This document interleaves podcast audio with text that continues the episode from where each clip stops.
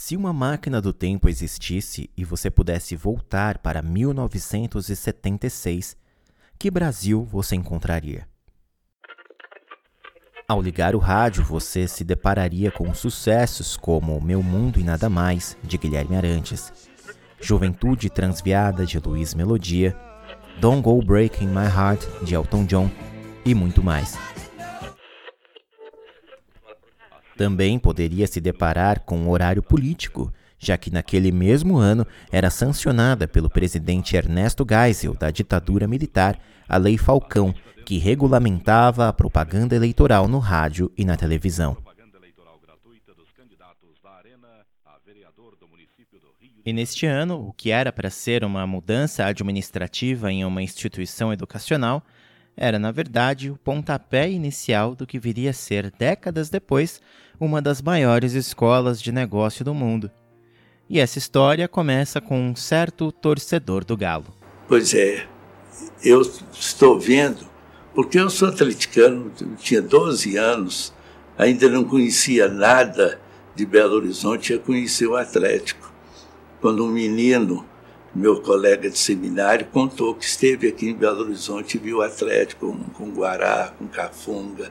E aí, eu que não tinha nada, de, de, entrou o Atlético dentro de mim. Essa é a voz do saudoso cardeal Dom Serafim Fernandes de Araújo, que em 1976 ocupava o cargo de reitor da Universidade Católica de Minas Gerais, a atual PUC Minas. Desde a década anterior, Além das celebrações frequentes de uma fase de ouro vivida pelo seu time do coração, o cardeal Dom Serafim também estava envolvido com a criação do Centro de Extensão, responsável por atuar na área de desenvolvimento de recursos humanos e promoções culturais, fazendo uma ponte que integrava a universidade à comunidade. Ao longo dos anos, as atividades do Centro de Extensão se expandiram então, a Universidade Católica de Minas Gerais criou a Fundação Dom Cabral, direcionando algumas atividades originais do centro de extensão, como os programas de especialização, por exemplo, para a nova instituição. Ali foi o nascedouro da FDC que celebramos hoje como uma instituição autônoma, de direito privado e sem fins lucrativos. Mas o cardeal Dom Serafim não estaria sozinho no que foi o surgimento da FDC. Lá pelos idos dos anos 70, mas bem longe de Minas Gerais, um jovem nascido em Mateus Leme, a cerca de 60 quilômetros de Belo Horizonte, fazia sua pós-graduação em jornalismo no Institut Français de Presse, em Paris. Mas foi colocar um pé para fora do avião na sua volta ao Brasil que, em 72, o professor Emerson de Almeida foi convidado pelo reitor Dom Serafim para se tornar vice-diretor da Escola de Comunicação da Universidade Católica de Minas Gerais.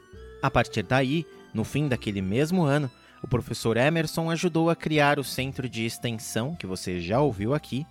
Em seguida surge a FDC e o professor assume o cargo de superintendente da nova instituição. Posteriormente, passou a ocupar a presidência da Fundação Dom Cabral até 2012 o professor Emerson permanece com a FDC até hoje, ocupando a cadeira de presidente da diretoria estatutária. Possui livros publicados e é um arquivo vivo da história da Fundação Dom Cabral, do seu legado e das relações que a instituição construiu com o Brasil. Tenho certeza que ele está por aí nos olhando, nos abençoando e, e dizendo aquilo que ele sempre falava a fundação é um milagre, um milagre de Deus. O cardeal Dom Serafim Fernandes de Araújo infelizmente nos deixou em 2019. Mas sem antes ajudar a construir um legado tão importante para o Brasil, a conectar talentos e pessoas com o propósito de entregar algo positivo. Melhor do que eu falando aqui, acho que vale ouvir um dos vários ensinamentos que ele deixou em vida. Quando eu era menino, depois seminarista, minha mãe toda a vida foi uma grande bordadeira de crochê. Eu chegava e via minha mãe fazer montinhos de rodinhas de crochê. Eu perguntava para minha mãe, minha, minha mãe, o que, que, vai, que, que vai dar isso? Ela falou assim, ó, depois da manhã você vem aqui, você vai ver. Ela pegava rodinha por rodinha, ia unindo uma outra, fez colcha para todas as minhas irmãs, que são nove, e oito se casaram. Colcha para todas as netas enquanto ela viveu. Eu acho que, assim, hoje nós estamos, o, o, essa, esses pedacinhos de crochê, essas oidinhas de crochê, é o bem que existe no coração das pessoas. O que está precisando é alinhavar, é fazer a colcha. E é esse o meu sonho. Eu costumo dizer, o bem tem uma janelinha desse tamanho. O mal, no Brasil e no mundo, mas vou pôr no Brasil, porque fica mais fácil a comparação, tem um Maracanã para se exibir. Tem um Maracanã para se exibir. E para mim é aí que está o nosso problema. Então eu aposto, tenho certeza, que o bem é mais, muito maior do que o mal. A paciência é a filha mais bonita da minha esperança. É das coisas muito interessantes a gente ter. E o dia que nós perdemos a esperança, a gente pode acabar de ver de mundo, vai estar escrito cemitério. Né? Olá, ouvinte. Esta é a primeira parte de uma série de podcasts que celebram os 45 anos da Fundação Dom Cabral.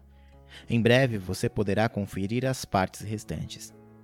Este podcast teve produção editorial de Cintia Lamonier e Tomás Castilho, produção técnica de Tomás Castilho e um agradecimento especial a Cândida Rodrigues da Cunha e ao Centro de Memória da FDC. Um grande abraço, boas festas e um feliz 2022.